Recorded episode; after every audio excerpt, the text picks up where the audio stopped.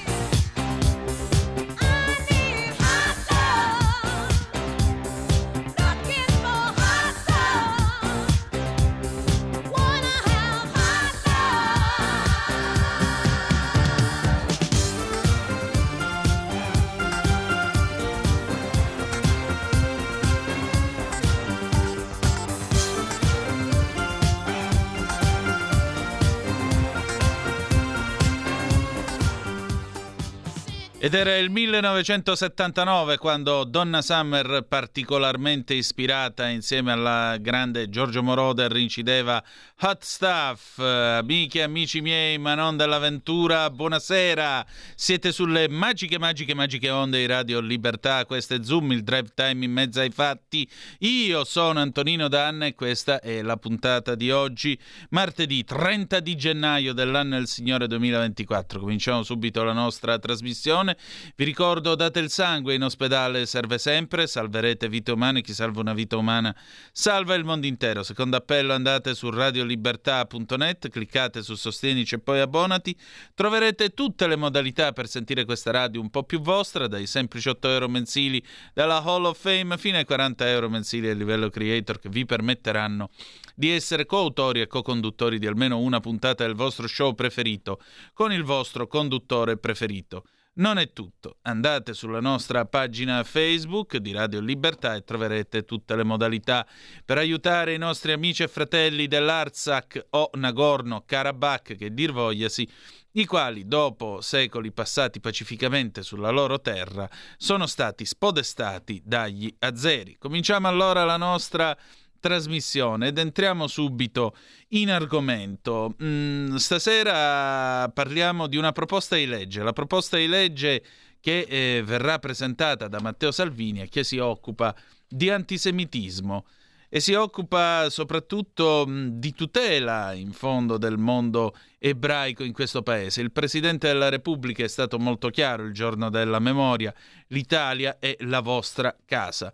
E allora, e allora, io ne ho parlato giusto qualche minuto fa con Celeste Vichi, che è presidente dell'associazione Unioni Italia-Israele. Sentite un po' che cosa ci siamo detti. Giulio Cesare Carnelli, ben trovato, buonasera, buon lavoro e soprattutto adesso partiamo con il nostro audio. Quando vuoi. Io ho il piacere di ritrovare qui a Zoom Celeste Vichi, che è la presidente eh, dell'Unione Associazioni Italia-Israele. Celeste, allora noi ci sentiamo perché eh, Matteo Salvini ha presentato un disegno di legge molto importante, ce lo vuoi raccontare?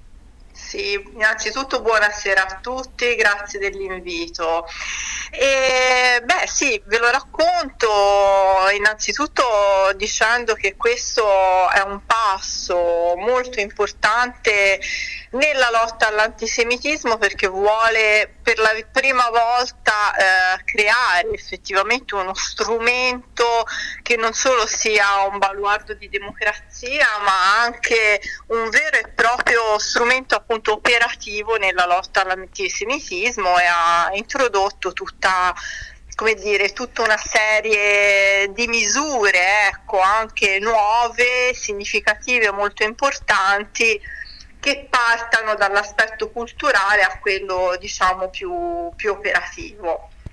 Io eh, ci tengo dire, a sottolineare che questo, questo decreto, questa, ancora non è un decreto, questo disegno di legge eh, è stato proposto dal, dal Ministro e dal Vicepresidente del Consiglio anche eh, grazie al contributo dell'associazione che ho l'onore di presentare.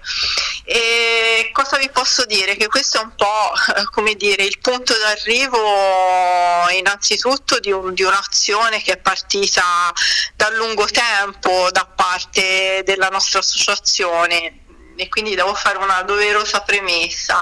E l'associazione che rappresento già da eh, quattro anni sta cercando di eh, proporre eh, l'adozione della definizione di antisemitismo dell'International Holocaust Remembrance Alliance, dell'AIRA, AIRA Definition. Mm. E eh, questa definizione fa un passaggio diciamo molto importante e pone un'equivalenza tra antisemitismo antisemitismo ed antisionismo. Noi l'abbiamo proposta eh, in una prima fase alle, ai comuni in cui le nostre associazioni sono presenti, ne abbiamo già alcune decine che le hanno approvate, poi alle regioni e bisogna dire che eh, diciamo, si è trattato di un'iniziativa che eh, ha trovato gran parte dei partiti politici abbastanza solidali nel nell'accogliere nel loro ordinamento comunale e eh, diciamo locale questa definizione perché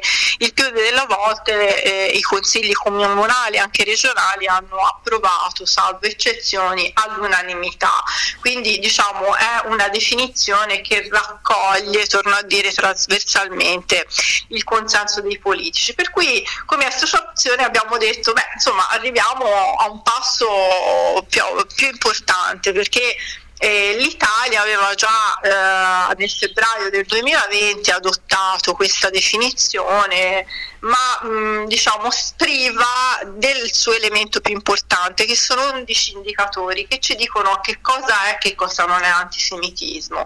E per cui noi abbiamo sentito l'esigenza di fare in modo che questa, che questi, questa definizione fosse mutuata all'interno del nostro ordinamento giuridico integralmente anche con questi 11 indicatori all'interno di una legge mh, mm, e di un provvedimento normativo, per cui abbiamo aperto un'interlocuzione con diversi partiti politici e devo dire che eh, il ministro Salvini, la Lega si sono fatti immediatamente parte diligente e attiva di questa nostra di- richiesta e di lì ecco il, diciamo, quello che è il recepimento di questa definizione nel progetto di legge che il ministro Salvini ha presentato Stato.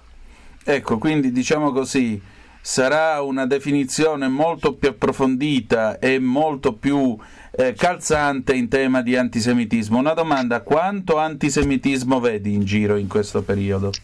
Beh, in questo momento di antisemitismo ne vediamo tantissimo, l'antisemitismo di ritorno perché parte da quello che è l'odio nei confronti di Israele. Cioè, non, non, non, dimentichiamo che eh, l'antisionismo oggi è la nuova frontiera dell'anti, dell'antisemitismo. Chi oggi è antisemita nei nostri paesi, in Europa, abbiamo visto tutti questi casi, eh, è antisemita perché odia gli ebrei israeliani e quindi agisce anche sugli ebrei che si trovano in Europa.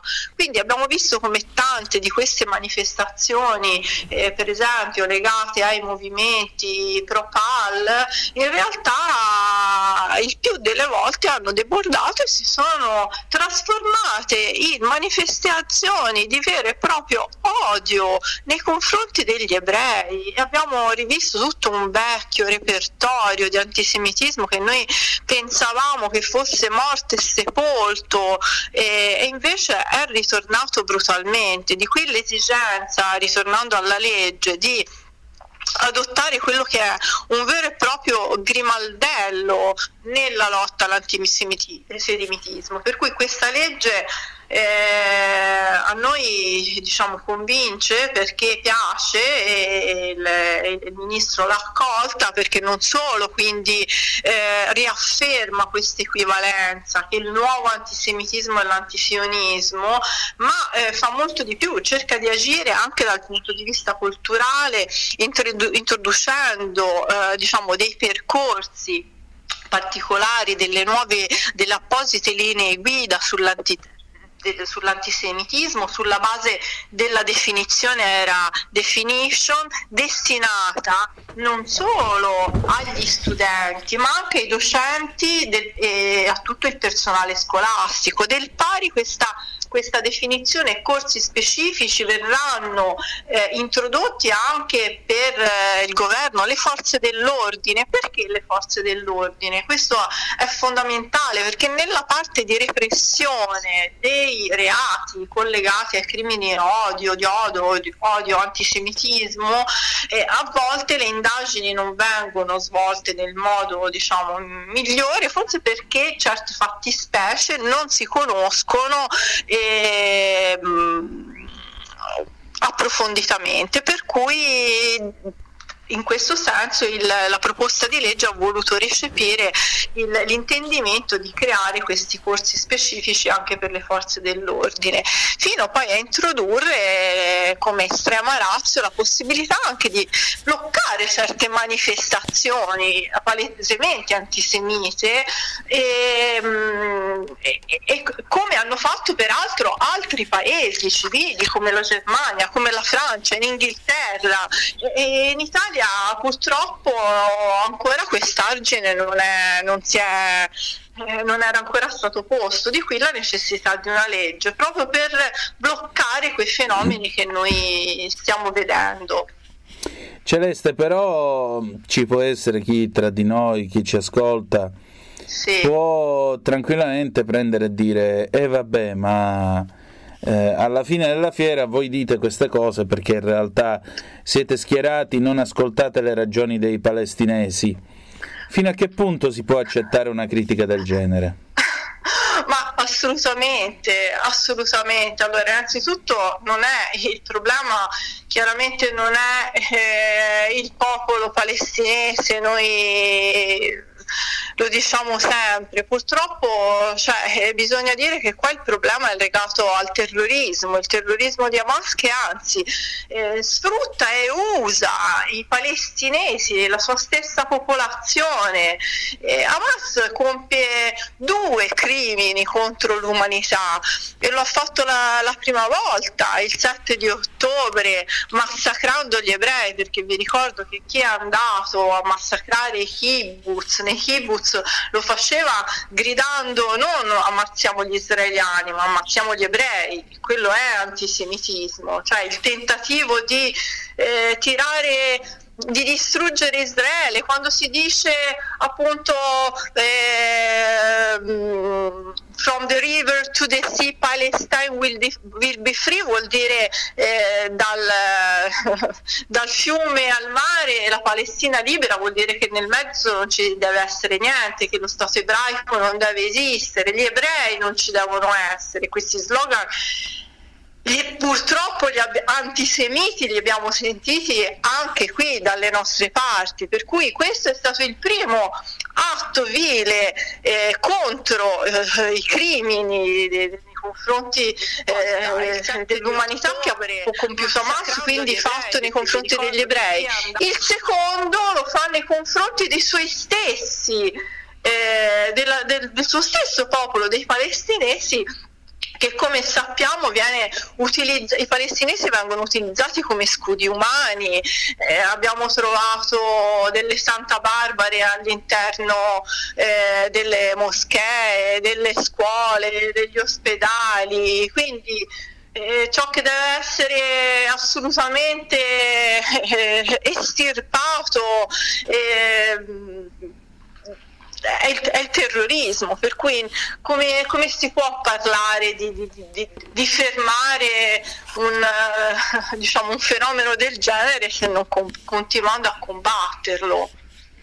Infatti, senti Celeste, in tutto questo voi cosa state facendo? Allora, in tutto questo noi in questa fase siamo stati impegnati tantissimo, abbiamo organizzato molte manifestazioni di sostegno a Israele, di sostegno, mm, stiamo organizzando uno, uno Zoom molto importante, invito anche eh, chi, ci, chi, ci, ascolta a collegarsi anche sulla nostra pagina Facebook, Unione Associazione Italia Israele, dove mm, troverà i riferimenti per partecipare domani sera alla, mm, allo Zoom mh, di sostegno nei confronti anche del console onorario Marco Carrai che è stato vilmente attaccato in questi giorni eh, per, solo perché console onorario è una parte dei dipendenti dell'ospedale Meyer a Firenze ha chiesto che venga destituito dal suo incarico di presidente della fondazione, del, della, de, della fondazione Meyer. Ecco, questo è un esempio plastico di antisemitismo per cui le nostre associazioni si sono unite, hanno organizzato questo Zoom di sostegno al quale chi vuole potrà partecipare eh, mandandoci un'email con la richiesta del link. Noi cos'altro eh, facciamo? Abbiamo fatto poi una cosa molto importante recentemente, il mese scorso, nel mese di dicembre a Roma abbiamo organizzato una delegazione di, eh, proveniente da Israele in cui abbiamo ospitato eh, Asaf Godo che è il, padre, il, fratello di Tom Godo, uno degli assassinati brutalmente nell'attacco del 7 ottobre. E abbiamo portato Asaf eh, diciamo, in Italia, lo abbiamo portato non solo eh, diciamo, in mezzo alle persone a manifestazioni pubbliche come quella eh, contro l'antisemitismo e contro contro il terrorismo che, comuni- le, che hanno organizzato le comunità ebraiche, ma lo abbiamo portato anche in mezzo alle istituzioni, abbiamo organizzato un grande convegno al Senato e, e al quale hanno partecipato i maggiori i rappresentanti e capogruppo eh, tutti, della maggior parte dei partiti politici, mi riferisco a Fratelli d'Italia, Forza Italia, eh, esponenti chiaramente Lega e poi ancora eh, Italia Viva, insomma, quindi mh, mm, abbiamo trovato una, una buona, anche una, una, forte partecipazione eh, della politica ehm, al nostro fianco. E a SAF, se, se, c'è tempo e se tu me lo permetti, sì, è, stato, è stata una testimonianza molto importante perché bisogna ricordare anche far capire quelle che, sono, quelle che sono le storie dietro queste tragedie. Assaf aveva un fratello, eh, padre di eh, quattro bambine, che ha atteso tutta la notte del 7 ottobre in attesa del governo, del, del, dell'esercito israeliano per essere liberato. È una storia terribile perché voi dovete sapere che in tutte le case israeliane si trova una camera di sicurezza. Ebbene, anche come per tutti gli israeliani attaccati in quei momenti, anche Assaf con la sua famiglia era chiuso nella camera di sicurezza e intorno alla sua casa eh, stavano, si stavano consumando tutta una serie di attacchi, i terroristi avevano distrutto la sua casa, hanno sparato dappertutto e volevano ucciderli e verso l'alba sembrava che se ne fossero andati, che tutto fosse finito e a un certo punto invece ha sentito fuori delle voci, altri gruppi di terroristi nuovi erano entrati nella loro abitazione hanno cominciato a sparare alla porta della camera di sicurezza e uno dei proiettili ha oltrepassato la porta e ha colpito al SAF proprio all'altezza del cuore perché mentre stava trattenendo la leva di chiusura della porta di sicurezza. A quel punto la moglie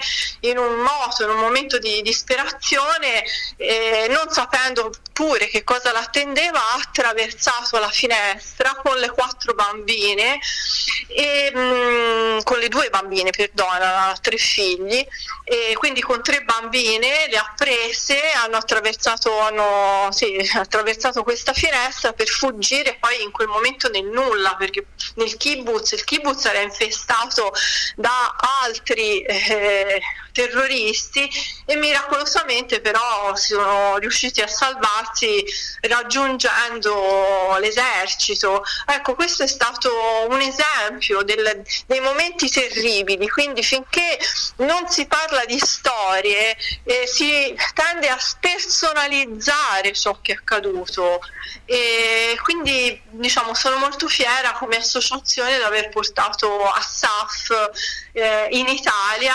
e, e, anche aver iniziato tutta una serie di incontri poi istituzionali che abbiamo fatto eh, quindi al Senato come vi ho detto prima ma anche abbiamo incontrato abbiamo incontrato anche una rappresentanza del Presidente eh, della Camera e abbiamo incontrato anche il Ministro Valditara, eh, tanto che diciamo, alcune delle nostre istanze sono state accolte anche dallo stesso Ministro mutuate poi nella legge che introdurrà appunto questi questi mh, corsi di specializzazione sul, sull'antisemitismo. Certamente. Allora, io Celeste, ti voglio... Rin...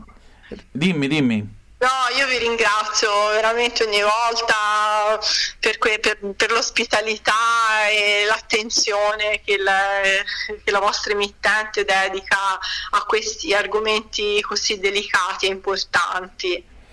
Eh, grazie a te per la vostra coraggiosa testimonianza, grazie ancora. Grazie, grazie, buon proseguimento. 346 642 7756 se volete essere dei nostri oppure 029294 7222 se avete voglia di intervenire attraverso il telefono. Intanto diamo un'occhiata all'ANSA. L'ANSA con il processo, la Farnesina, valutare misure alternative per Ilaria Salis, Tajani Orban non c'entra. Il caso dell'italiana a processo in catene, il servizio penitenziario ungherese false accuse sulla detenzione, il papà dell'italiana, l'ambasciata sapeva, Lollo Brigida, non ho visto le foto. Le opposizioni chiedono un'informativa alla Meloni. Le stime poi del Fondo Monetario dati Istat, Fondo Monetario Internazionale, l'Italia crescerà dello 0,7% nel 2024 e dell'1,1 nel 2025. C'è una telefonata, pronto chi è là? E chi vuoi che sia, Nando di Ciao Pioltello. Nando! Ho sentito l'intervista, in buona parte la condivido, volevo fare qualche commento. No? Prego, sei benvenuto. Perché io lo, lo dico da mo' che la comunità ebraica italiana e le, socia- le varie associazioni hanno grosse difficoltà di comunicazione. Cioè, ma Vent'anni fa guardavo Sorgente di Vita sulla RAI, guardavo un programma omologo su France 2 e già lì si vedeva la differenza, no? La stessa differenza che c'era fra moglie e marito, gli amici dei miei nonni, la signora Silvana e suo marito, il rabbino Renzo, con la Silvana che si lamentava sempre con mia nonna perché Renzo passava settimane intere in sinagoga, in comunità, a occuparsi di religione, invece di andare a bottega a lavorare. E questo è il problema, perché molte volte la comunità ebraica italiana si fa rappresentare sui media da persone che hanno il cuore a sinistra e il portafoglio a destra e visto che se parlavo di sorgente di vita, anche lì fanno tante belle biografie, come siamo belli, come siamo intelligenti, come siamo intellettuali, come siamo scienziati, non parlano mai di quella che è la cultura ebraica, come faceva la trasmissione omologa sulla tv francese, non parlano mai di spiritualità, in Italia da una ventina d'anni sono arrivati gli apostoli Shayak della Yaham Lubavitch, una confraternita di ebrei ortodossi ma moderni che cerca di riportare gli ebrei alla spiritualità e anche quelli non si parla mai.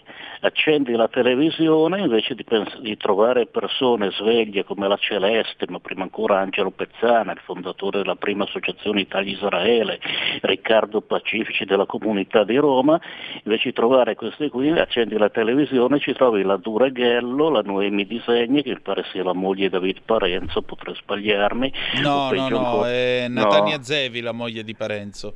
Eh, oppure la Liliana Segre, tutta gente che su Salvini, troppo razzista, su Ignazio La Russa, troppo fascista, su Fontana, troppo cattolico, ha detto peste corna e sarebbe anche ora gli chiedessero scusa Antonino. Ciao. Ciao, eh, eh, insomma mi sembra un'analisi spietata ma credo abbastanza chiara, anche se io su certi personaggi come ad esempio la, la Disegno, la Dureghello non ho francamente da ridire. Anche su Liliana Segre, per quanto Liliana Segre eh, io credo abbia sbagliato ad accettare la nomina a senatore a vita o comunque esercitare un ruolo politico connesso a quello di senatore a vita perché una cosa come l'olocausto e la testimonianza dell'olocausto, io credo che siano troppo alte, troppo dolorose, troppo importanti per poter essere portati in quello che Silvio Berlusconi, pace all'anima sua, chiamava il teatrino della politica. Tutto qua, questa è l'unica obiezione che io ho sempre avuto nei confronti eh, della senatrice Segre. Poi per il resto, anzi, guai a non ascoltare la sua testimonianza insieme alle testimonianze di tutti i reduci dell'olocausto, Sami Modiano, oppure ancora eh, chi, chi, diciamo così, è tornato, eh, dal, è riuscita a tornare anche la voce dello stesso Primo Levi. Poter leggere, eh, se questo è un uomo, credo sia un'esperienza totale per tanti, per tanti, perché lì ogni pagina è intrisa di dolore, decisamente. Or dunque, si sono fa- intanto grazie Nando per avermi telefonato. Z- dunque, si sono fatte le 18.30, noi andiamo in pausa e poi, e poi ci ascoltiamo i Kajagugu, Tu Shy 1983. A tra poco. Stai ascoltando Radio Libertà, la tua voce libera, senza filtri né censure, la tua radio.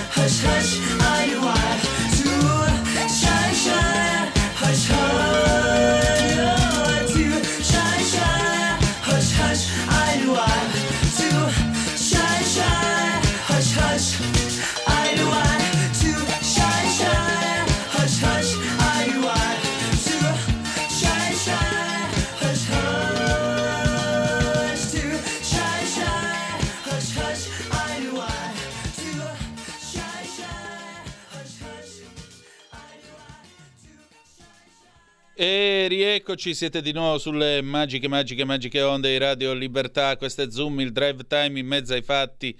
Antonino Danna al microfono con voi. Avete ascoltato i Kajagoogoo con Too Shy del 1983. Eh sì, bisogna non essere molto timidi e noi qui stasera abbiamo una persona che non è affatto timida, specialmente quando si parla di Africa ed è la professoressa Anna Bono, africanista, 12 anni passati in quello che una volta si poteva chiamare il continente nero, se oggi lo chiami così ti portano direttamente in galera. Comunque, professoressa, buonasera a lei.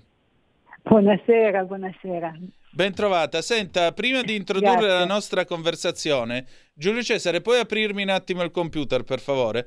Ecco, vi vorrei leggere una dichiarazione che Rosi Mattei, che è nipote di Enrico Mattei, e, e sapete che in questa radio tutti noi vogliamo molto bene alla memoria dell'ingegnere Enrico Mattei, ecco, ha scritto uh, questa dichiarazione, state un po' a sentire.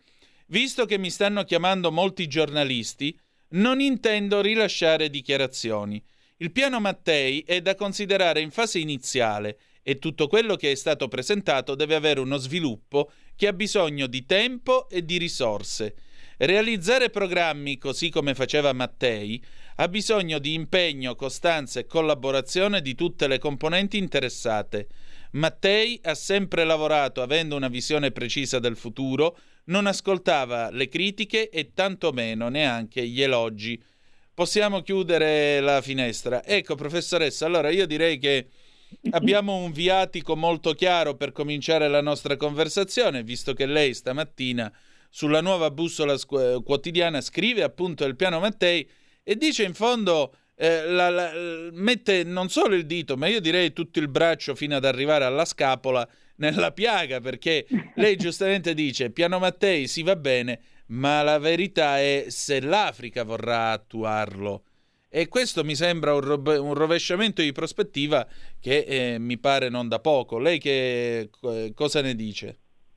Ma io ho detto questo per, eh, partendo dalle dichiarazioni del nostro Presidente del Consiglio che ha dichiarato più di una volta nei mesi scorsi e ribadito un proponiamo un approccio nuovo, non predatorio, non paternalistico, neanche caritatevole, alla pari per crescere insieme. E queste, eh, queste eh, parole, non predatorio, eh, su queste io mi sono, mi sono soffermata, eh, da un lato per dire e ci mancherebbe, ma dall'altro perché eh, non predatorio viene interpretato normal, me lo immagino come i paesi eh, occidentali, i paesi che intervengono economicamente, politicamente in Africa non devono avere un atteggiamento predatorio, ma eh, io invece dico, ripeto, ci mancherebbe, ma eh, un atteggiamento predatorio purtroppo ce l'hanno anche gli africani stessi.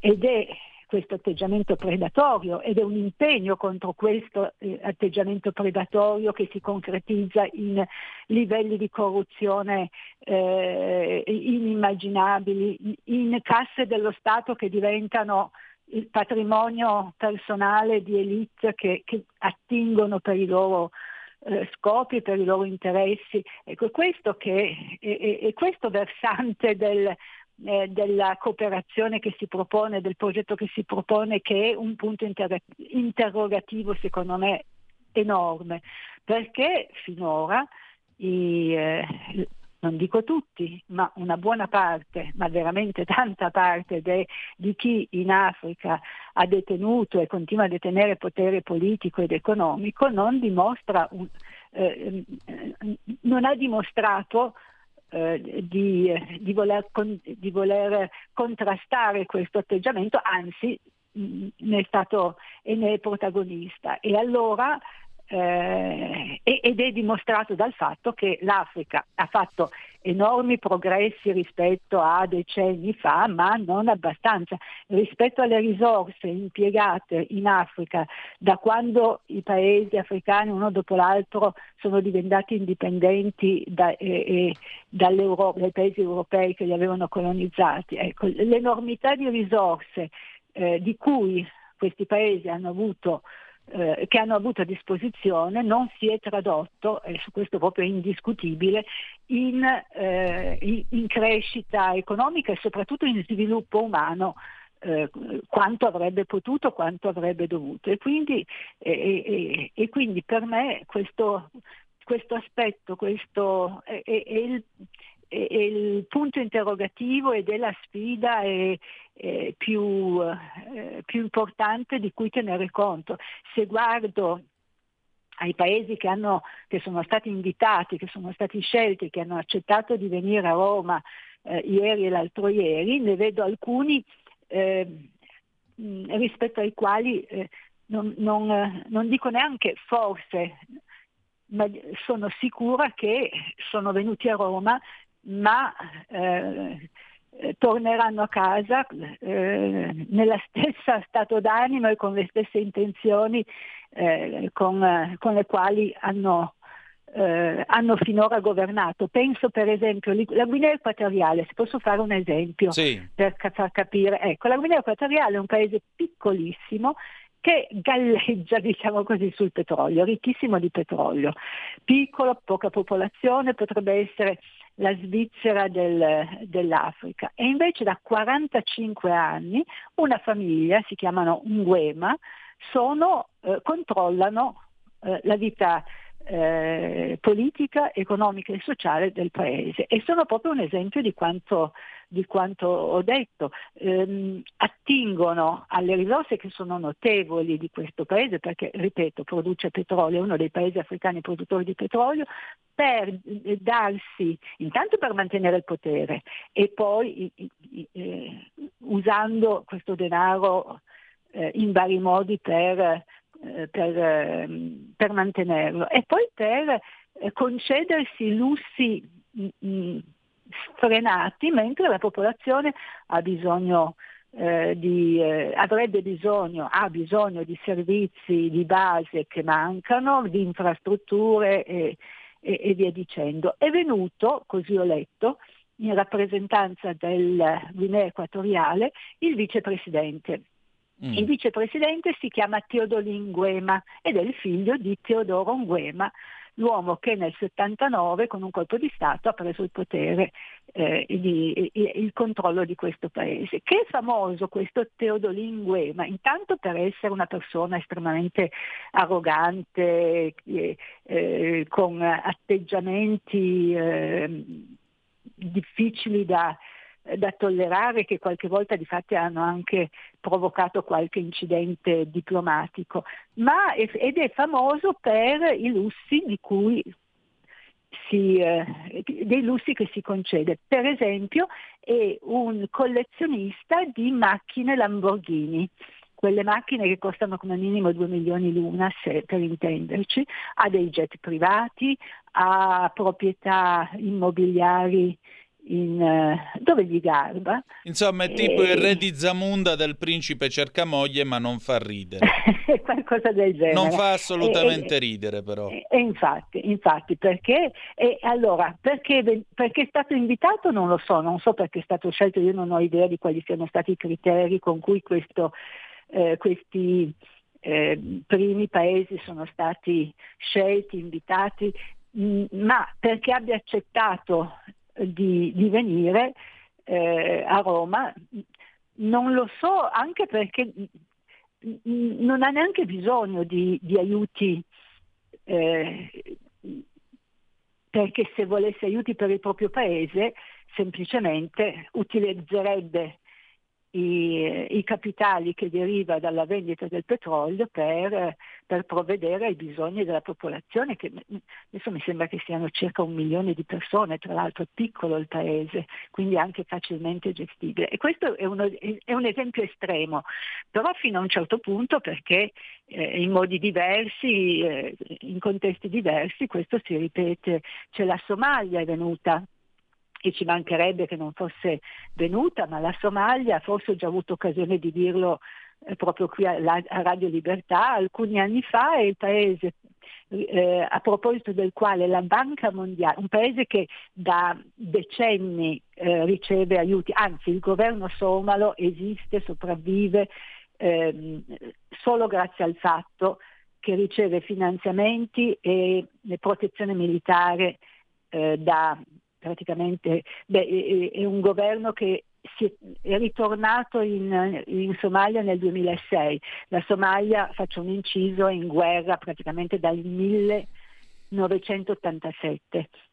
E, dicevo, qualche anno fa la Banca Mondiale aveva dichiarato ufficialmente, non era una voce di corridoio, che ogni 10 dollari che vengono consegnati, che arrivano in Somalia, ecco di sette non si sa che fine fanno. Ecco, vergogna. Eh, e il problema è proprio questo, che malgrado eh, sì. si sappia che questi soldi vanno, scusi il termine, diciamo così, in crusca o vengono spesi chissà per che cosa e noi non lo sappiamo, quei soldi ci vengono chiesti e questo credo sia il lato forse più di carità pelosa o se volete ipocrita, mostrandoti il bambino con la voce, eh, con la voce diciamo così, commovente che dice il piccolo John non arriva alla fine del mese.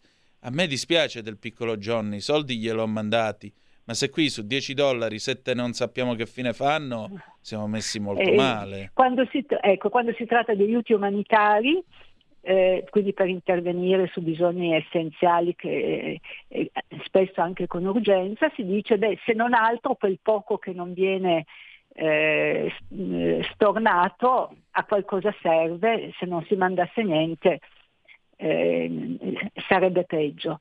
Eh, devo dire tra l'altro che questo è, è, un esempio, quello della Somalia. In Etiopia, dove ci sono milioni e milioni di persone che per una serie di motivi eh, sono, hanno bisogno di assistenza quasi totale per sopravvivere e, eh, e questo da almeno due anni, ecco lì eh, insomma, in Etiopia eh, già due volte si sono sospesi gli aiuti alimentari, eh, di, quelli essenziali, proprio perché erano troppi quelli che non arrivavano a destinazione, quindi a un certo punto sia le Nazioni Unite, la Gran Bretagna, altri paesi donatori hanno deciso, e per tre mesi, eh, il, anche di più, eh, si, sospe- si, è sospesa la distribuzione di aiuti alimentari, però lo si fa con il cuore eh, spezzato perché si sa che eh, che il bisogno esiste. Eh, però quando, quando eh, la, la, quantità di aiuti che arrivano eh, è, troppo poca, è, è, talmente poca, si decide di, anche perché sono aiuti che, che costano, sono, c'è un, un versante, di, c'è, c'è, un aspetto di questo discorso che non viene quasi mai fatto. Comunque sono sacrifici che vengono fatti da paesi sì, ricchi, ma ricchi perché c'è gente che lavora, che produce, che paga le tasse e che eh, riescono eh, con un surplus eh, a disposizione a prendersi cura anche di chi vive dall'altra parte del mondo. Però appunto eh, gli erogatori di questi aiuti, e questo persino nel caso delle Nazioni Unite, che eh, eh, certo, arriva il momento che non se la sentono di continuare a, a, a consegnare aiuti, benché di base, benché essenziali, sapendo che una, una bella parte. Eh, io poi ho dei, dei, non so se può interessare, ho dei, Prego. ricordi miei personali. Ecco, eh, quando lavoravo in Kenya, sulla costa eh, Swahili del Kenya, eh, svolgevo le mie ricerche ehm, lì, mi capitava, parlo degli anni Ottanta per esempio, mm. mi capitava che entravo in un negozio per comprare, eh, faccio un esempio proprio ben preciso, negozio di tessuti per andare a comprare delle stoffe per fare dei cuscini. Sì. Il proprietario mi dice, eh mi dispiace, l'abbiamo finito, dovrebbe poi arrivare la settimana prossima o dopo. Però, dico però, ed è però è arrivato, dalla, è arrivato del riso e, e, e, della pasta dall'Italia, la pasta quella buona e il riso quello buono. Se vuole ed, ed erano riso e pasta che arrivavano dalla Somalia. Ah. Perché il Fondo Alimentare Italiano a quell'epoca eh, aveva stanziato fondi e fondi consistenti per assistere la popolazione della Somalia che, ripeto, in guerra dal 1987 qualche problema eh, eh, ce serio eh, ce l'aveva. Ecco, questo è un episodio eh, di cui sono stata protagonista io. Ecco, ma... Eh, oppure... Sì, eh, dica, dica. Oppure, oppure, mi viene in mente un altro ricordo, invitata a cena da una famiglia pakistana che mi dice, mm, questa volta però abbiamo il riso, quello italiano. Ah, ecco.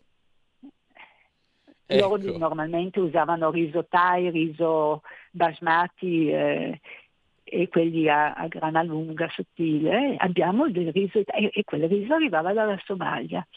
Eh. Sbarcava a, eh, a Mogadiscio e poi una parte per fortuna veniva distribuita, una parte veniva eh, incamerata eh, fino ad arrivare eh, a, a Malindi dove io avevo eh, residenza.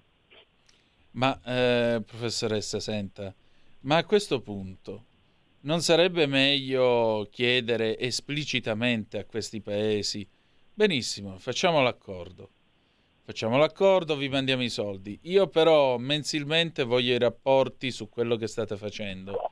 Eh certo. Se no soldi non ve ne diamo nemmeno per idea.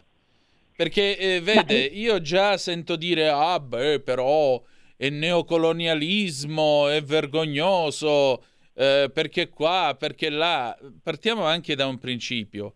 Visto che il nome di Enrico Mattei è stato più volte tirato in ballo con questo piano, Mattei partiva da una posizione paritaria e suo... perché ha vinto Mattei? Perché Mattei rispetto agli americani che andavano lì e dicevano vabbè 75% di quello che prendiamo del petrolio a noi e 25% a voi. Mattei andava lì e diceva no no facciamo una cosa, anche noi siamo poveri e sappiamo che vuol dire povertà. 50% degli introiti delle risorse del petrolio a voi, 50 a noi e vi formiamo pure i tecnici gratis, così portiamo sviluppo nel vostro paese.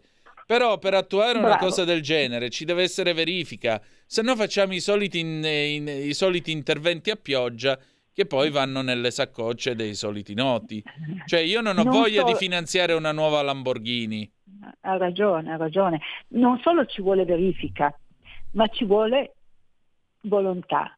La eh, cooperazione allo sviluppo implica che ci sono due soggetti due o più soggetti con un'unità di intenti, lo sviluppo. Ecco la mia domanda, è la domanda che una sociologa eh, africana già 30 anni fa poneva eh, e, la, e, la, posta in un libro eh, che io raccomanderei a tutti quelli che vogliono occuparsi qualche, a qualche titolo dell'Africa della cooperazione con l'Africa. E se l'Africa rifiutasse lo sviluppo? Questo era il titolo del libro. E la domanda eh, l'interrogativo è proprio questo. Mi viene in mente che Moussa Faki, che è il presidente della Commissione eh, dell'Unione Africana, si è lamentato nel suo discorso fatto ieri eh, a, a, Roma in Senato, si è lamentato dicendo non, non ci avete consultati. Lui intendeva dire eh, avremmo dovuto questo, progra- questo, progetto, questo piano strategico, magari elaborarlo insieme. Eh, quando, quando, ho letto questa dichiarazione a me invece è venuta in mente eh, eh un'altra cosa. Eh, giusto, non ci avete consultati, ma la domanda, la, il, l'oggetto della consultazione è volete lo sviluppo? Volete non solo la crescita economica, perché quella c'è, eh, ma lo sviluppo umano che è altra cosa, che vuol dire cioè che eh, il, eh, la crescita economica si traduce in eh, servizi, infrastrutture, benessere diffuso e, e, e via dicendo. E, è una situazione nota perché eh, la cooperazione internazionale allo sviluppo è, è iniziata quasi subito dopo l'indipendenza di questi paesi. Esatto, esattamente. Professoressa, senta... E non è stata, eh, mi scusi, e sì. non è stata tutta eh, volta a, a, depredare, non è stata tutta paternalista, non è stata tutta soltanto caritatevole, si è fatto, si è fatto molto, anche se, anche se eh, io parlo della corruzione sul versante africano, c'è stata anche e c'è sul versante diciamo occidentale, ma eh, eh, è limitativo perché ormai eh, da molto tempo in Africa intervengono eh, in va- con varie modalità molti altri soggetti, ovviamente la Cina, ma eh, anche paesi più piccoli, eh, non, non, mo- non, non, se ne parla molto, ma se c'è un paese che si sta fermando in Africa, per esempio, è, è la Turchia. Infatti. Proprio in Somalia, tra l'altro. Comunque adesso questo sarebbe un, eh, aprire un altro, eh, un altro eh, parlare da, di un argomento che, eh, e cioè l'influenza di altri paesi, di altre realtà geopolitiche sul continente africano. Certamente, professoressa, senta, ma in conclusione mi dica una cosa, sono già le 18.55. Qual è proprio il, la prima cosa, a prescindere, che lei farebbe eh, per introdurre i popoli africani al piano Mattei? Cioè, quale sarebbe il patto chiaro amicizia lunga? Beh, intanto eh, questa è una mia convinzione che non, non è tanto condivisa. Intanto non parlare, ta- non, non parlare tanto di eh, finanziare, mm. quanto di, eh, mi rifaccio a Mattei, portare, posto che sia eh, nell'interesse e nella volontà dei, eh, dei, dei, governi africani scelti, portare tecnologia, portare assistenza, eh, ma sotto vari punti di vista. Adesso uno parla, eh, pensa subito a, a tecnologia, ma eh, anche eh, portare l'esperienza in altri settori, della, per esempio della pubblica amministrazione. Non pensare a portare eh, soldi. La, la, il nostro Presidente del Consiglio ha detto che per ora ci sono soltanto 5 miliardi e mezzo di euro a disposizione, quindi bisognerà eh, trovare altri fondi, ma i fondi ce li hanno gli africani. Il, paese, il primo paese di cui ho parlato, la, la Guinea Equatoriale, non ha bisogno di, eh, eh di denaro, ha bisogno di usarlo bene. Certo. E questo vale, pensiamo alla Nigeria che esporta, è il primo produttore di petrolio eh, di tutto il continente e esporta petrolio dagli anni 60. Com'è possibile che un paese come la Nigeria abbia bisogno di ulteriori eh, capitali oltre a quelli che è in grado di, di, di, di produrre?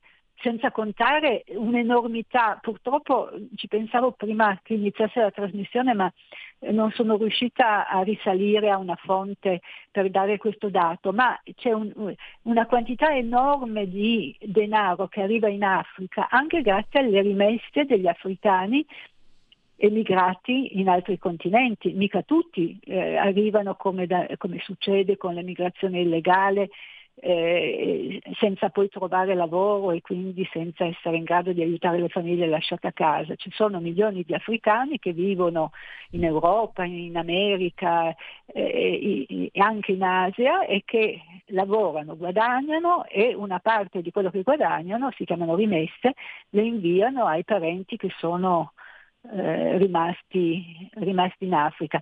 Non solo quelli che eh, eh, sono emigrati in Europa, America e in Asia, ma anche quelli che sono emigrati in altri paesi africani. In realtà la maggior parte degli, degli africani emigrati sono, em, sono, emigrati in altri paesi africani dove c'è molta richiesta di manodopera, per esempio la Costa d'Avorio che ha le piantagioni, la Nigeria stessa e altri, e altri paesi ancora che hanno un, un, gran bisogno di manodopera. Teniamo conto che la maggior parte dei paesi africani hanno eh, una popolazione molto, eh, molto, inferiore alla loro, eh, eh, non è l'espressione giusta, ma comunque alla loro capienza. Ecco, sono paesi, quasi tutti, salvo la Nigeria e la, il Ruanda e l'Etiopia eh, sono paesi che hanno pochi abitanti rispetto al territorio e rispetto alle risorse che sono in grado di, eh, di, di produrre. E con questo... E quindi, ecco, sì. per concludere, per concludere eh, l'Africa non ha tanto bisogno di finanziamenti, di capitali che siano a titoli di dono, che siano a titolo di prestito, di finanziamento, ha bisogno di decidere di utilizzare il proprio, poi va anche bene contribuire, eh, ma ha bisogno di utilizzare bene le proprie risorse, quelle che è in grado di produrre, quelle che gli arrivano attraverso le rimesse questa è la, mia, è la mia certezza e io studio l'Africa ormai da una trentina d'anni. E mi pare che meglio non si potesse dire. Professoressa, grazie al suo tempo e ci risentiamo presto. Grazie a voi, grazie a lei. È sempre Come un sempre. piacere eh, essere, essere con voi. Buon lavoro. Grazie, buona serata. E noi andiamo in pausa con gli Squallor, USA for Italy 1985. Perché mica c'è solo l'Africa che vuole i soldi. Qualche soldo lo vorremmo pure noi.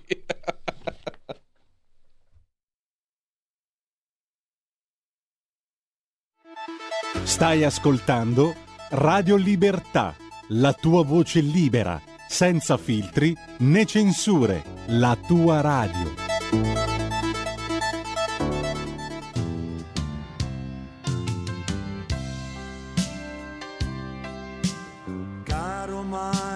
Jackson, tu che mandi soldi in Africa, perché la speranza torni a vivere. Ricordati di noi che stiamo a Napoli e un disco faccelo anche per noi e poi mandaci danari e siamo pari. E se tu vuoi mandali anche a Bari e a tutti i meridionali fuori lì facci una canzone col compare Stevie Wonder e poi mandare a Sanremo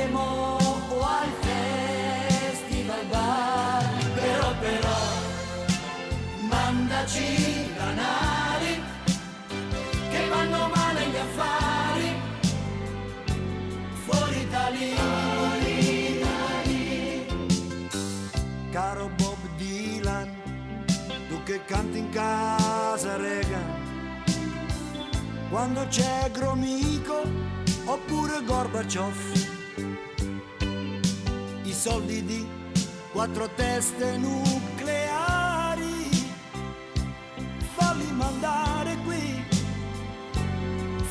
da lì appena puoi mandaci danari perché senza danari so cazzi amari.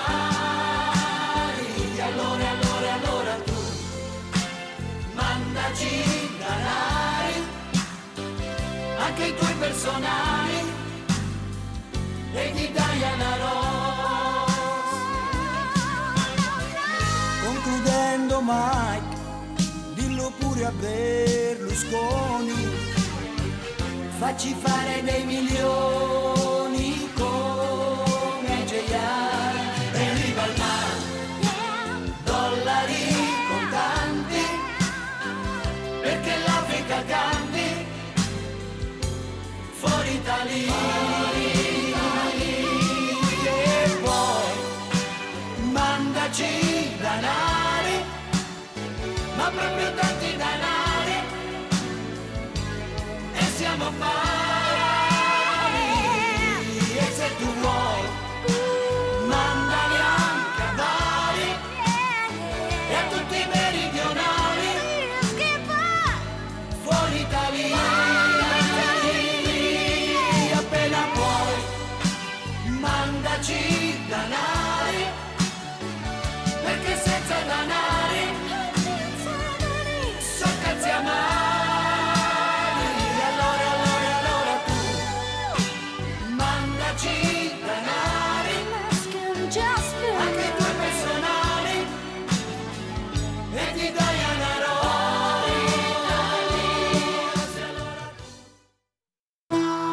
Va ora in onda In attesa di giustizia, casi irrisolti a cura dell'avvocato Claudio De Filippi. Una vita da mediano, lavorando come uriali, anni di fatiche, botte, vinci casomai mondiali. L'indimenticabile voce del maestro Totò Savio dall'album Tocca l'albicocca degli Squallor 1985, USA for Italy.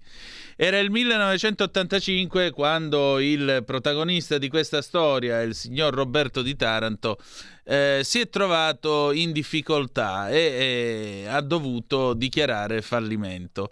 Eh, fallimento che è stato poi pronunciato nel 1986 e pensate, questa procedura lo perseguita da ben 38, 38, vi ripeto, lunghi anni. Pensate, era il 1986. Chi di voi si ricorda il 1986?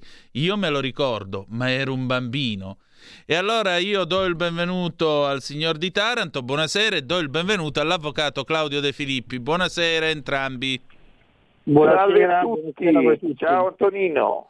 Bentrovati. Allora, eh, signor Di Taranto, insomma, lei da 38 eh, anni praticamente è una specie di perseguitato perché non può assolutamente mettere, non, non, può met, non, può costruire niente di suo e deve per forza intestarlo a parenti o amici perché la legge le ha impresso questo marchio a fuoco di fallito e di conseguenza non c'è, non c'è ritorno, non c'è perdono. Ma mi scusi, ma come fa un procedimento del genere a durare 38 anni?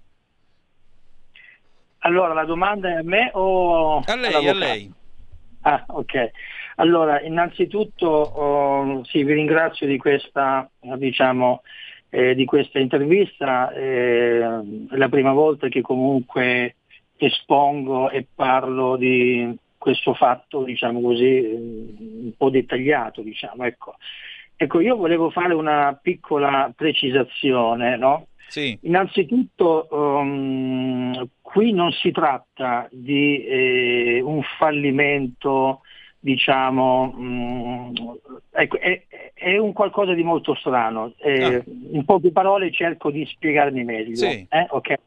Io avevo un'azienda di impianti di sicurezza eh, dove operava mm, nell'ambito civile, industriale e militare, quindi avevo un parco clienti numerosissimo, insomma, quindi eh, avevo anche nulla osta di segretezza da parte del Ministero, eh, albo for- fornitori di fiducia, quindi diciamo il lavoro non mi è mai mancato. Ecco. Io nell'85, mh, mm, esattamente nell'84, avevo praticamente, mh, ecco, ero sotto estorsione da una finanziaria. Ah. Quindi eh, sotto estorsione da una finanziaria che a tutti i costi voleva eh, entrare nel mio parco clienti e io per non adeguarmi a un sistema, tra virgolette, eh, compromessi e disonestà, ho preferito, come dire, mh, chiedere protezione al tribunale, eh, come dire, consegnandomi, no? consegno l'azienda, consegno tutto, eh, tutti i, i miei beni mobili, anche perché in quel periodo io mi stavo mh, trasformando in SPA in base alla legge Visentini, quindi da una ditta individuale, va bene, sì. stavo, mi stavo trasformando in SPA. Purtroppo questa uh, finanziaria uh, che io non ho mai denunciato all'epoca perché ero sotto minaccia, addirittura eh, sono mh, mm, arrivati a minacciare anche i miei figli, i miei bambini, insomma, quindi molto piccolini, eh, insomma di un, anno, mesi. E quindi, e, e quindi io credevo nella giustizia, eh, avevo fiducia nella giustizia, avevo 28 anni e quindi ho mm, fatto questa strategia, beh io adesso mm, mi consegno, va bene, chiudo l'azienda, dopo cinque anni mi riprendo, dopo cinque anni inizio da capo, però intanto, intanto io mi tolgo di mezzo, tra virgolette, scusatemi il termine, questa gentaglia, anche perché mi sentivo abbandonato, ero da solo a lottare contro un sistema, contro tutto e contro tutti, quindi dovevo per forza uh, adeguarmi a un sistema disonesto e io non ho voluto tradire il mio carattere, quindi praticamente ho scelto l'onore, ho scelto la famiglia, eh, ho scelto l'onestà. Questa onestà praticamente mi ha tenuto schiavo, mi ha schiavizzato, eh, quest'anno faccio 40 anni non 38, 40 anni. Perché nel 1984 io scrissi la prima raccomandata, il primo esposto alla mh, Presidenza della Repubblica, all'epoca era il Presidente Pertini, eh, proprio perché ero sotto questa, diciamo, questa rete e avevo chiesto la possibilità di un finanziamento no? dove poter accedere per poter salvare un'azienda, anche perché io eh, non avendo i genitori, quindi a 17 anni eh, ho perso mia mamma, mio padre, quindi il mio obiettivo, la mia vocazione era quella di eh, dare lavoro a tanti giovani e quindi io um, ho creato un'azienda che era un ministero in sostanza, dove facevo scuola e io sono orgoglioso eh, che i miei tecnici, i miei dipendenti, quindi facevo scuola, sono diventati tutti assegni circolari. Ecco, mi spiego. Sì. Allora, mi, mi, non accetto il, termine del fallito, no? perché il mio non è stato un fallimento. Il fallimento è quando una persona, eh, un, eh, una persona si va a drogare. Il fallimento per me è stato lo Stato perché non mi ha mai aiutato. I primi che mi state dando una mano siete voi que- questa sera, in questo momento. Quindi ehm, di conseguenza per 40 anni non sono stato mai aiutato, praticamente ho lavorato giorno e notte in continuazione, va bene, per poter sopravvivere. Io sono un vulcano di idee, eh, per cui il lavoro non mi ha mai spaventato, diciamo, ecco, però sono stato schiavizzato perché ancora ad oggi, nonostante tutto, c'è stato un decreto di chiusura della procedura fallimentare dopo tante denunce, esposti, eccetera, eccetera, praticamente oggi mi ritrovo di fronte a un'altra situazione di, eh, scusatemi, ma io sono libero stasera perché insomma voglio esserlo, visto che la vostra radio si chiama Radio Libertà, no? Certo. Quindi allora in questo, stasera voglio essere libero. Dopo 33 anni io ho scoperto anche la scomparsa della partita IVA della mia azienda, Elcom Progetti SAS, e di conseguenza questo mi ha comportato che cosa? Mi ha comportato che dopo 20 anni della sentenza, chiamiamola di fallimento, va bene, dopo 20 anni che cosa è successo?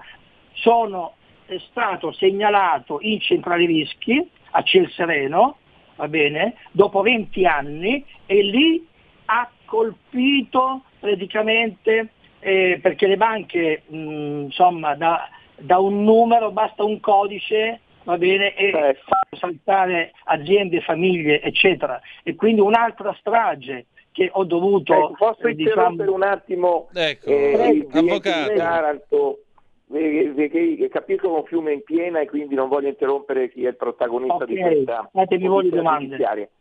Però volevo dire una cosa, che in questo racconto cominciano a delinearsi alcuni particolari. Il primo la lunghezza dei processi. Il signor Di Taranto ha fatto delle cause pinto, devo dirlo, e, e, lo Stato è stato condannato a delle cifre non importanti, lui se le ricorderà, io no, però sostanzialmente non ha pagato. Questo era il primo elemento che voglio dire. Il secondo elemento è le, le segnalazioni in centrali rischi. Lui quando è venuto nel mio studio, ma saranno 15-18 anni fa, prima guerra mondiale, mi disse De Filippi, io voglio che lei faccia valere le, le, segnalazioni legittime. Io sono sincero, su queste segnalazioni sono stato un po' lacunoso, lo dico io, faccio mea culpa però sostanzialmente rimedieremo. Ma attenzione, ma se delle segnalazioni dopo 30, 30, 40 anni sono ancora lì, non si può fare nulla, eccetera, eccetera, qualche problema c'è, perché bisognerebbe che intervenisse il legislatore per porre un fine a queste segnalazioni dopo un certo numero di anni, dopo un fallimento, dopo due fallimenti, addirittura qua non si capisce quanti siano, eccetera. Quindi la questione qual è? Che le questioni che sono sul tappeto possono essere la terza e non secondaria, last but not least, il fallimento. Il fallimento in Italia, l'abbiamo già detto nell'altra puntata, dove era venuto un altro imprenditore del, eh, della Puglia, eh, che ricordo recentemente. 5 maggio 1986. È scritto, è scritto, ho finito, lascio subito la parola al protagonista, è scritto con una legge fascista del 1939. Non è il caso di cambiarlo perché le continui affidamenti della legge del, de, del regio decreto del 39 è una cosa fuori del tempo. È necessario che l'Italia si ponga all'altezza degli altri paesi. Cioè non si può avere un fallimento dopo tanti anni di questo genere, non si può avere un fallimento che ha tutte quelle limitazioni pazzesche e che non dà la seconda chance a chi ha sbagliato. Questo ce la siamo detti. Quindi io lascio la parola poi al protagonista, ho voluto semplicemente sintetizzare tre punti. Ecco, vorrei sottolineare che lei sta chiedendo 5 milioni di euro di danni allo Stato, o mi sbaglio? Sì, praticamente allora ehm, il discorso è questo. Ehm, allora, volevo fare una, uh, una, premessa perché l'avvocato eh, parlava, poi eh, sai, escono fuori tante di quelle cose allora, mh, mm, io personalmente, ehm, con la mia professione di impianti di sicurezza, di alta sicurezza, va bene, che cosa è successo? Io mi sono consegnato al tribunale per poter avere protezione e cedere tutto e iniziare almeno dopo cinque anni, perché bisognava vendere solamente gli immobili e basta. Cioè dopo cinque anni io non ho potuto riavere mia, eh, i miei requisiti professionali, in base alla legge 4690, eccetera, per poter iniziare la mia prima professione, la mia attività.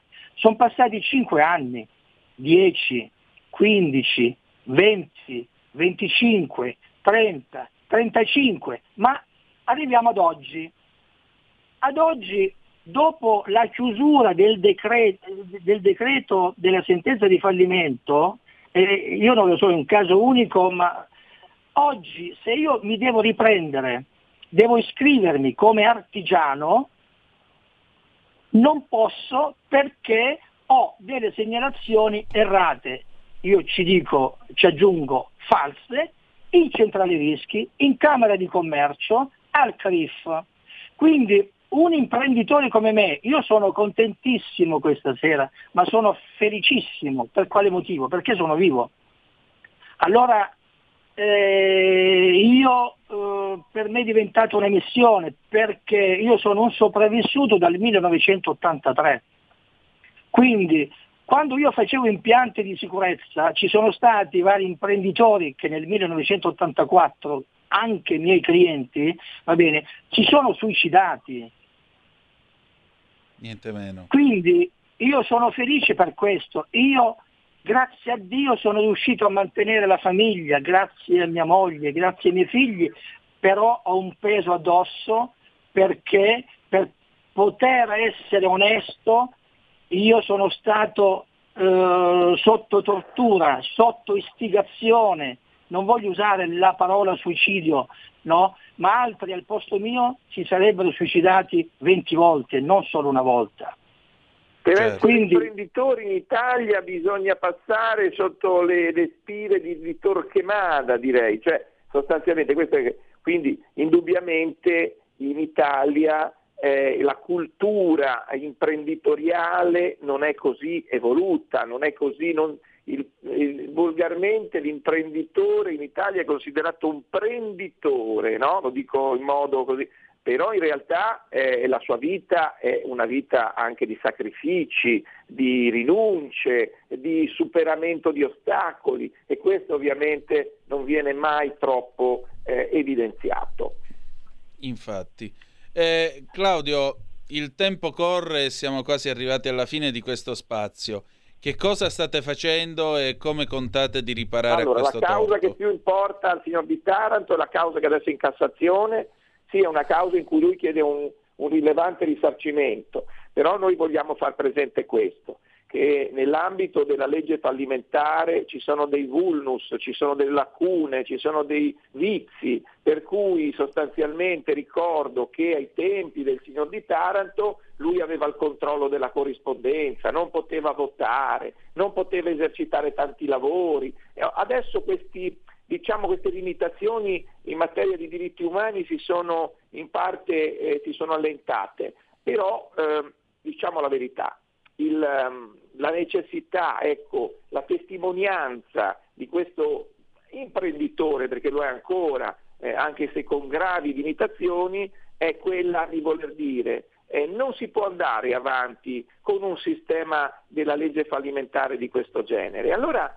e la, la sua, diciamo così, eh, il, la, la, sua eh, filippica che viene, che viene lanciata dal pulpito di Radio Libertà, che viene ascoltato anche da politici, da, eh, da movimenti politici, da politici di primo piano, eccetera, eccetera, è quella di dire cambiamo questa legge, perché è veramente fallimentare in tutti i sensi. Abbiamo bisogno di una legge all'altezza dei tempi e quindi anche il termine stesso di fallito, che è già stato superato e adesso non è più così, ma sostanzialmente a partire dall'etimologia serve anche una riforma del merito, quindi una riforma che va nel senso di non bloccare le aziende che non sono più in grado di ripartire, ma di dare continuità all'imprenditore ovviamente meritevole, perché poi ci sono anche i barancarottieri, non dimentichiamocelo, questi imprenditori meritevoli, secondo me quest'uomo appartiene a questa schiera dei meritevoli,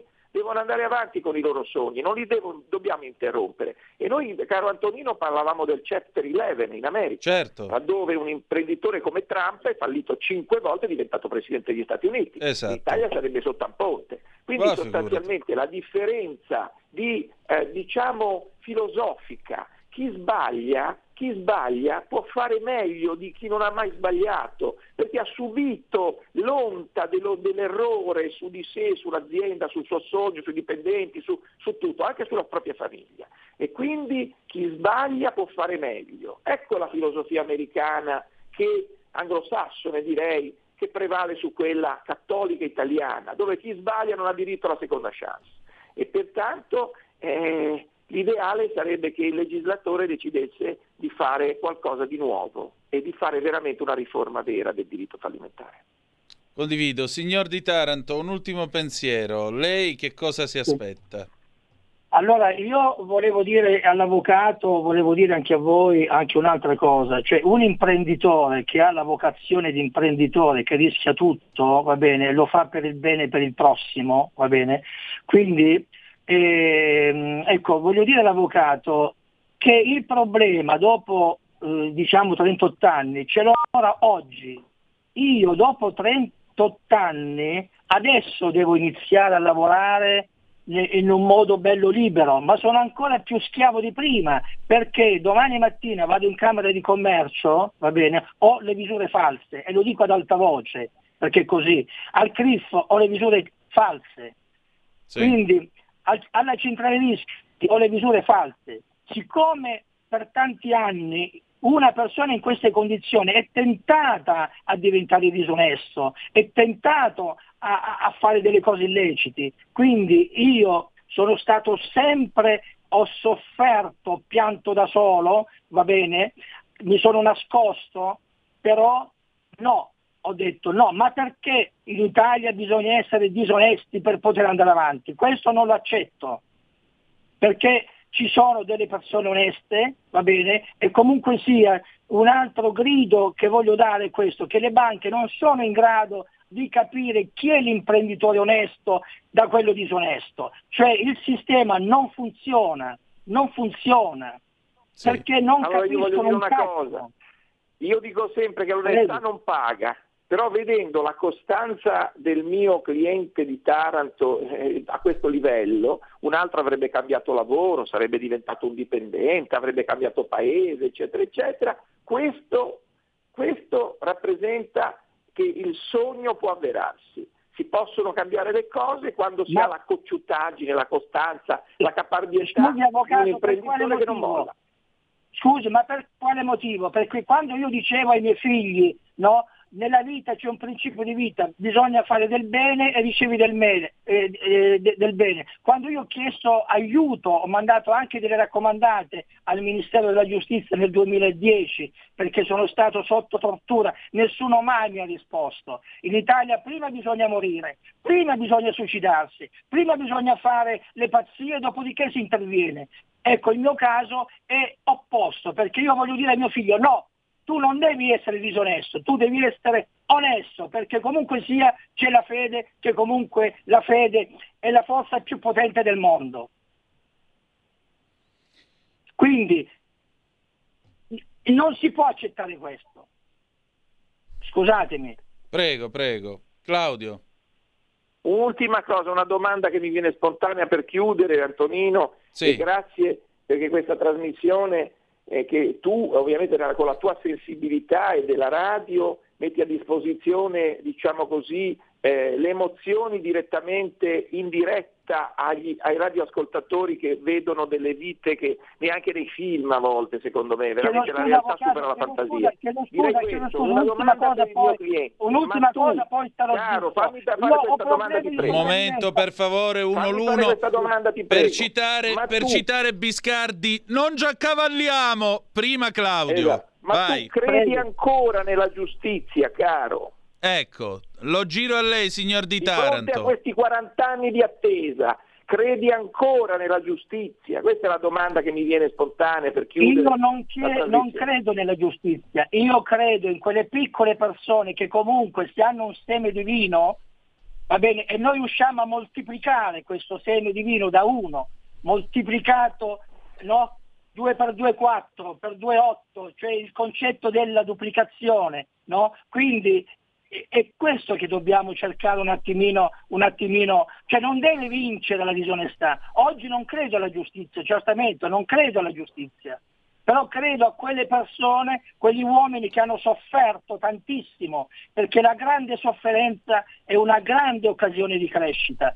Io penso a quelle persone che sono riuscite a sopravvivere e che comunque, che comunque hanno superato una sofferenza enorme, va bene? Quindi, cioè se io, eh, scusatemi, se io vinco la causa del Ministero della Giustizia, eh, poi una parentesi, altrimenti mi dimentico eh, in due secondi, io non capisco perché io ho problemi di sopravvivenza, lo Stato eh, dà tanti miliardi non so a chi, io devo incassare un credito dallo Stato, dal Ministero della Giustizia di 5 mila euro da anni, anni, anni non riesco a incassarlo e io ho problemi di sopravvivenza. Punto, chiudiamo questo discorso. Ora, non credo nella giustizia, ma credo in quelle persone che credono nella giustizia perché ci sono magistrati anche per bene, magistrati che rischiano la vita. Quindi, allora, io credo in queste persone e purtroppo non ci dobbiamo rassegnare, non possiamo rassegnarci. Quindi deve Serve un cambiare la giudice a. Berlino. Prego? Serve un giudice a Berlino. Esatto.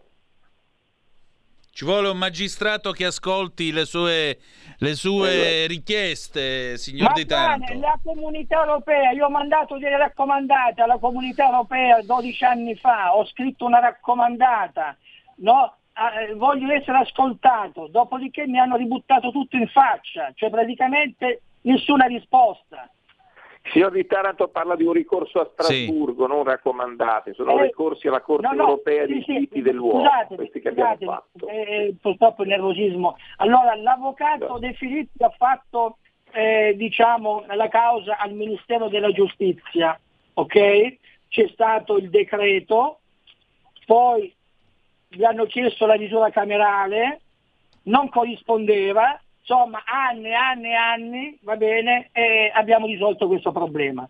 Ecco, un'altra eh, sentenza, diciamo così, eh, verso Strasburgo, comunque sia, io nel 2010 dico arrivo alla, alla Corte europea, sicuramente no, quindi mh, insomma c'è stata una grandissima delusione perché mh, siccome non c'è tempo per poter parlare, quindi è inutile che... Quindi delusione completa anche alla Corte europea. Va bene, io ringrazio entrambi e avremo modo di raccontare, si spera presto, l'esito di questa storia. Grazie ancora a entrambi. Grazie a Grazie, tutti e, e buona, buona serata a tutti gli ascoltatori. Buona serata. Allora, adesso noi ce ne andiamo bel belli in pausa, sono le 19.29, quasi 19.30, 1.400, quasi 1.500 in quel di Frittole, come non ci resta che piangere, film meraviglioso che quest'anno peraltro compie 40 anni, del resto bisogna provare, provare, provare, provare, provare, provare e poi alla fine, insomma, in qualche modo qualcosa viene fuori, soprattutto nella giustizia bisogna continuare a credere e continuare a riprovarci e a tentare. Speriamo bene per il signor di Taranto. Allora, io intanto ringrazio come sempre ogni sera il nostro condottiero Giulio Cesare Carnelli, stacco e torniamo. Stai ascoltando Radio Libertà. la tua voce libera, senza filtri né censura. La tua radio. Oh, rieccoci qua alle 19.30 sulle magiche, magiche, magiche onde di Radio Libertà. Antonino Danna al microfono con voi. Abbiamo ancora, credo, un 2-3 minuti, mi dicono di sì dalla regia, dopodiché avremo il Qui Parlamento, gli onorevoli Davide Bellomo ed Erika Stefani, ma alle 20 soprattutto restate con noi perché siete circondati, c'è aria fritta che domani sera sarà in replica tra l'altro alle 17.30 quindi se la perdete stasera ve la potete riascoltare domani sera. Mi raccomando perché noi ogni settimana con amore andiamo a selezionare per voi, insieme alla gatta sociale, beh, beh, beh, tutti i migliori eh, prodotti dell'idiozia umana per attribuire, lo sapete, il premio Banana. Premio che peraltro ha un fan qui nella persona di Giulio Cesare Carnelli, un insospettabile. Ma a te perché è venuta sta cosa di seguire il premio Banana? Scusa. Ma perché mi ricorda le investigazioni tipo striscia la notizia che vanno a scovare le cose più assurde e improbabili e quindi io quando sono in macchina, soprattutto alle, al martedì sera che torno a casa, accendo sempre Radio Libertà sul premio Banana. Grazie. Il problema è che purtroppo il premio Banana eh, è un premio che viene attribuito a fatti realmente accaduti. La cosa drammatica è questa, perché se ce li inventassimo non verrebbero eh, così desolanti, direi, come vengono invece offerti all'interno di Aria Fritta. Va bene. Allora andiamo a dare un'occhiatina all'Ansa che così chiudiamo la serata, vediamo se c'è un po' di speranza stasera, vediamo se possiamo dirvi, come diceva la buonanima dello zio Walter Cronkite, che viene peraltro imitato da Robin Williams in Good Morning Vietnam, sì appunto quando fa io credo che così è stato, così è, così sarà. Ecco, um, diciamo che potrebbe esserci una, una, notizia, insomma, di speranza, anche se la titolazione dell'ANSA lascia intendere altro. Guerra in Medio Oriente, Israele, l'allagamento dei tunnel di Hamas è già avviato. E ancora, fonte Hamas, l'intesa prevede tre fasi alla fine della guerra, rilascio di tutti gli ostaggi, liberazione dei detenuti. Netanyahu, non ci ritireremo da Gaza. Sabato torna Blinken, Biden ha deciso come rispondere all'attacco in Giordania. Ancora, il padre di Ilaria Salis, la manifestante che come sapete è stata arrestata in Ungheria, mia figlia torturata per farla confessare. Eh, Sinner a Palazzo Chigi, incontro con Meloni, la Premier, grandissimo. E poi dal 7 ottobre i dati dell'osservatorio OSCAD, dal 7 ottobre segnalati 200 atti discriminatori, Segre c'è un'atmosfera agghiacciante. Il capo della polizia, forte aumento, nel 2022 erano stati 17. Al Tribunale di Monza poi tentò di estorcere un milione a Berlusconi, cinque figli, parte civile contro Giovanna Rigato, ex Olgettina accusata di aver tentato di estorcere un milione di euro allo scomparso senatore e leader di Forza Italia. Quanto è emerso dall'udienza di oggi in tribunale a Monza, che avrebbe potuto rappresentare la fine del processo stesso se gli eredi avessero rinunciato. Andiamo a vedere invece che cosa sta succedendo appunto con la guerra. Il potenziale accordo, siamo sempre sull'ANSA, il potenziale accordo per il cessate il fuoco tra Hamas e Israele prevede tre fasi, include il rilascio di ostaggi e detenuti palestinesi. Lo dice un dirigente della fazione islamica citata dai media israeliani. Prima fase, rilascio di donne, bambini e anziani israeliani. Seconda, tutti i soldati dello Stato ebraico. Terza, eh, restituzione dei morti.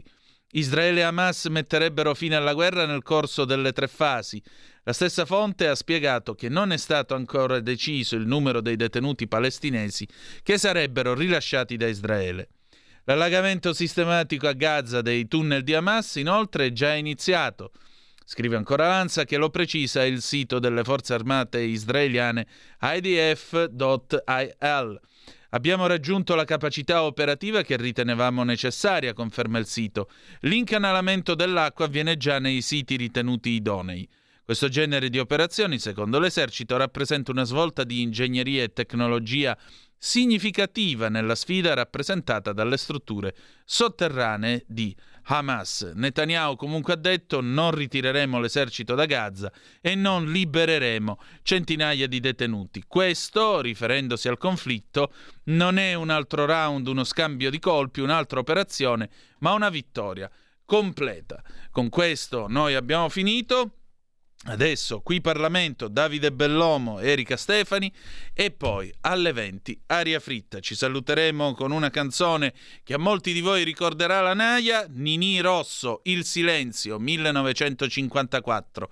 Grazie per essere stati con eh, 1964, scusate. Grazie per essere stati con noi e ricordate che malgrado tutto The best is yet to come, il meglio deve ancora venire.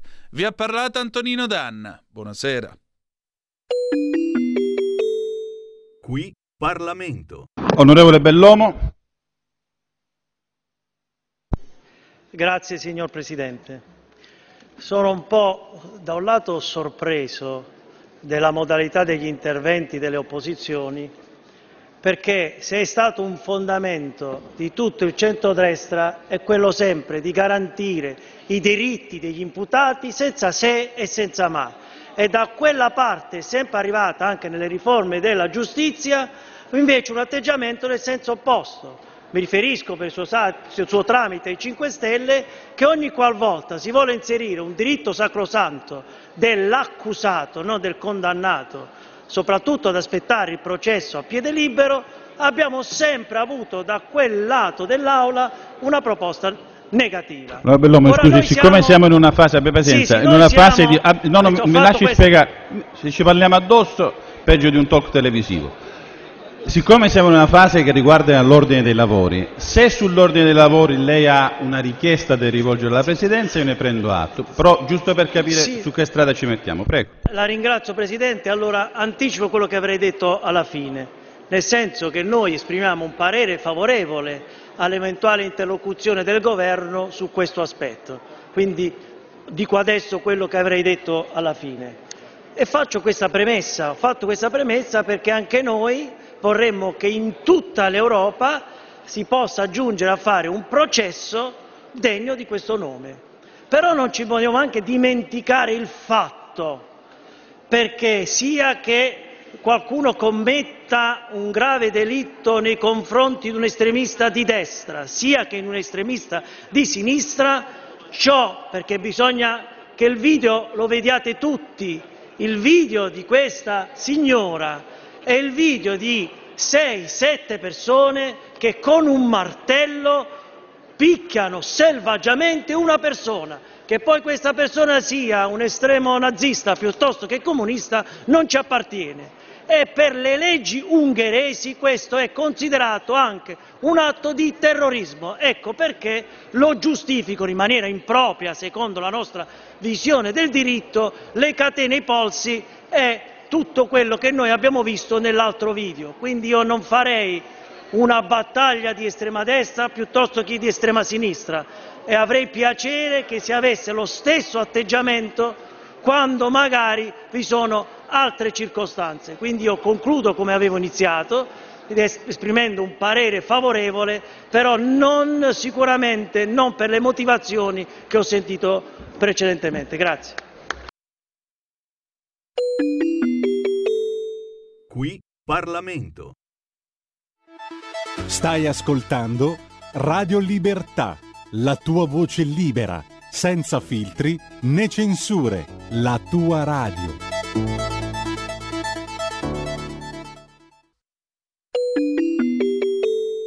Qui Parlamento.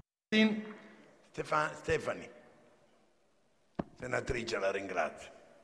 Sì, grazie, grazie Presidente. Penso che possiamo unirci veramente alla, all'indignazione di tutta quest'Aula nei confronti di queste immagini che sono apparse e che hanno visto un'imputata tradotta appunto in tribunale in, uh, in vincolis.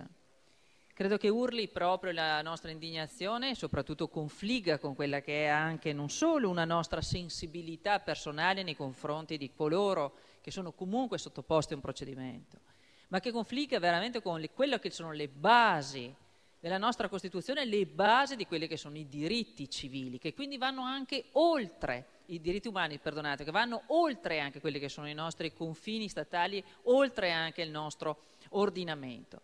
Purtroppo, purtroppo, e lo sottolineiamo, purtroppo sta accadendo e, il, e, e la fortuna di avere i media anche molto veloci e veniamo anche immediatamente a conoscenza anche di altre situazioni che si creano in altri paesi dove sono calpestati i diritti, dove vediamo delle avvocatesse eh, imputate, condannate per avere difeso i diritti. Vediamo donne che possono rischiare la morte, che sono addirittura arrivate alla morte per adulterio, per non, avere, per non, per essersi, coper, per non essersi coperte il volto.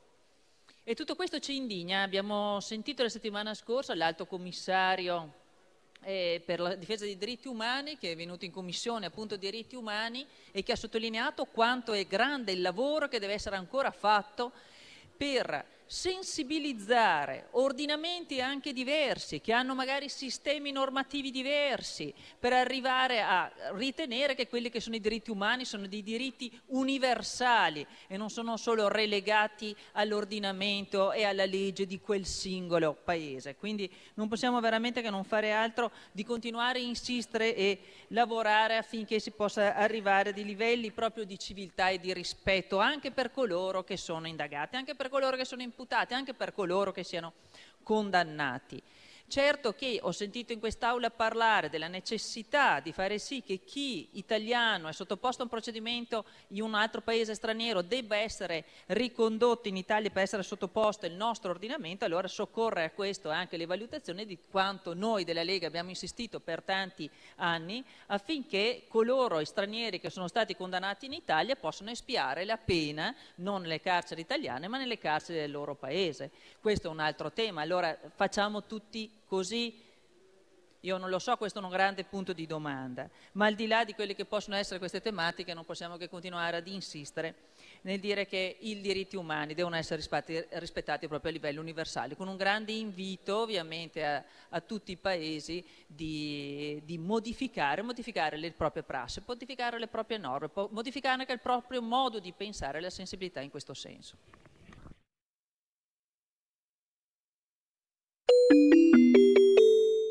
Qui Parlamento.